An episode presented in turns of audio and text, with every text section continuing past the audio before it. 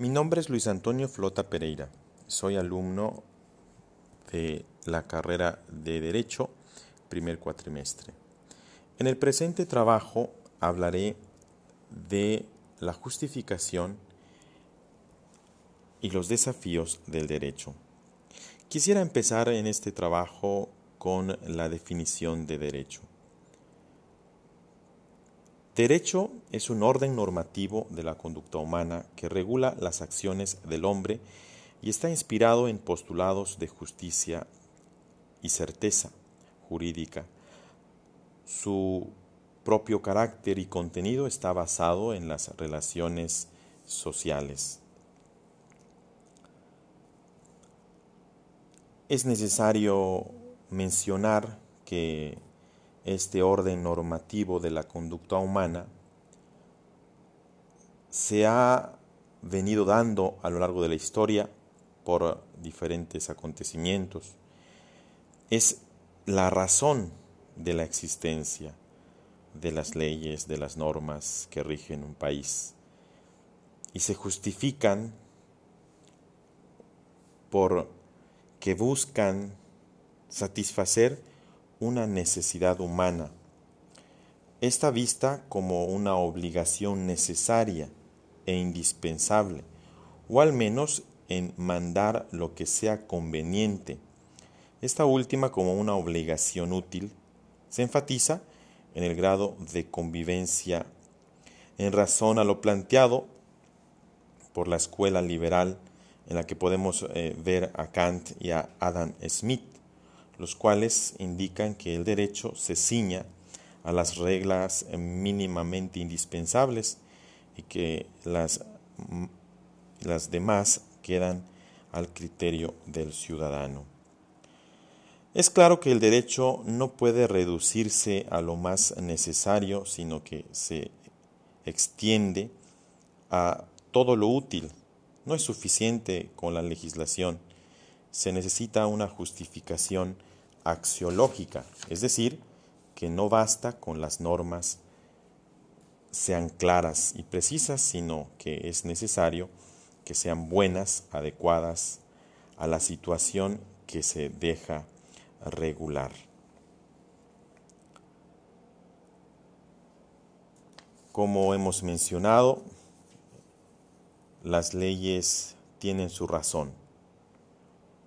Se han venido actualizando. Vivimos en una sociedad que respeta o busca respetar las leyes. Estamos siempre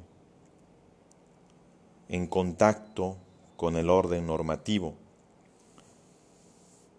Todo lo que nos ayuda a crecer como personas, a a crecer como sociedad. Esto es en el marco de la justificación. Cuando hablamos eh, de los desafíos, quisiera mencionar al maestro Pérez Valera, y cuando habla el maestro Pérez Valera de los desafíos, menciona y los define como todo aquello que va enmarcado en conflictos en materia de inmigración, hambre en todo el mundo. Esos son los desafíos. Terrorismo, la ecología, amenazas de guerra, la desigualdad en la repartición de la riqueza, lo que éste denomina como un mundo roto. Un poquito estos los desafíos desafíos que hoy tiene el derecho. Quisiera también mencionar al maestro Enrique Zuleta Puseiro. Eh, él habla de la crisis del derecho eh, y dice que en nuestro mundo contemporáneo existe una crisis en cuestión de la ley ya que esta es la expresión de la voluntad general, pero nace del poder legislativo debería basarse en la razón. La crisis viene porque la ley no nace de la necesidad colectiva, sino de los intereses particulares de las cámaras legislativas. Es una realidad. las leyes han venido consolidándose, han venido eh, eh, eh, actualizándose en, en, primeros momentos, buscando el bien, buscando una sociedad más respetuosa, una sana convivencia, leyes que buscan promover al hombre, pero también corregir al hombre. Esto, esto es desde los orígenes, toda la legislación. Pero también cuando habla el maestro Puseiro de la crisis, de esta crisis del derecho en el Estado de Derecho, en su segunda parte, habla de que esas leyes hoy ya no es desde la necesidad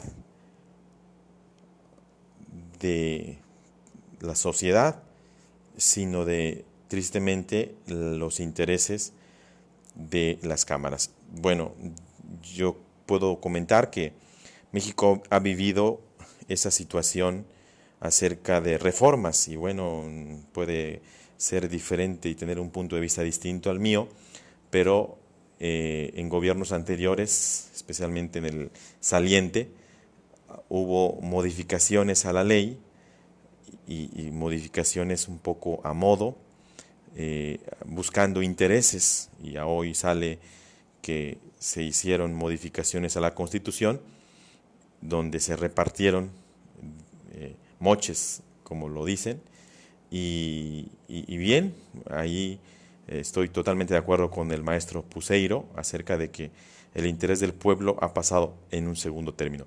Esto es un poquito una opinión personal, como conclusión de que si la ley surge por el bien común, en la crisis actual, contemporánea, es el bien común pasa a segundo término y se busca el bien un poco particular. Le agradezco, profesor Herminio.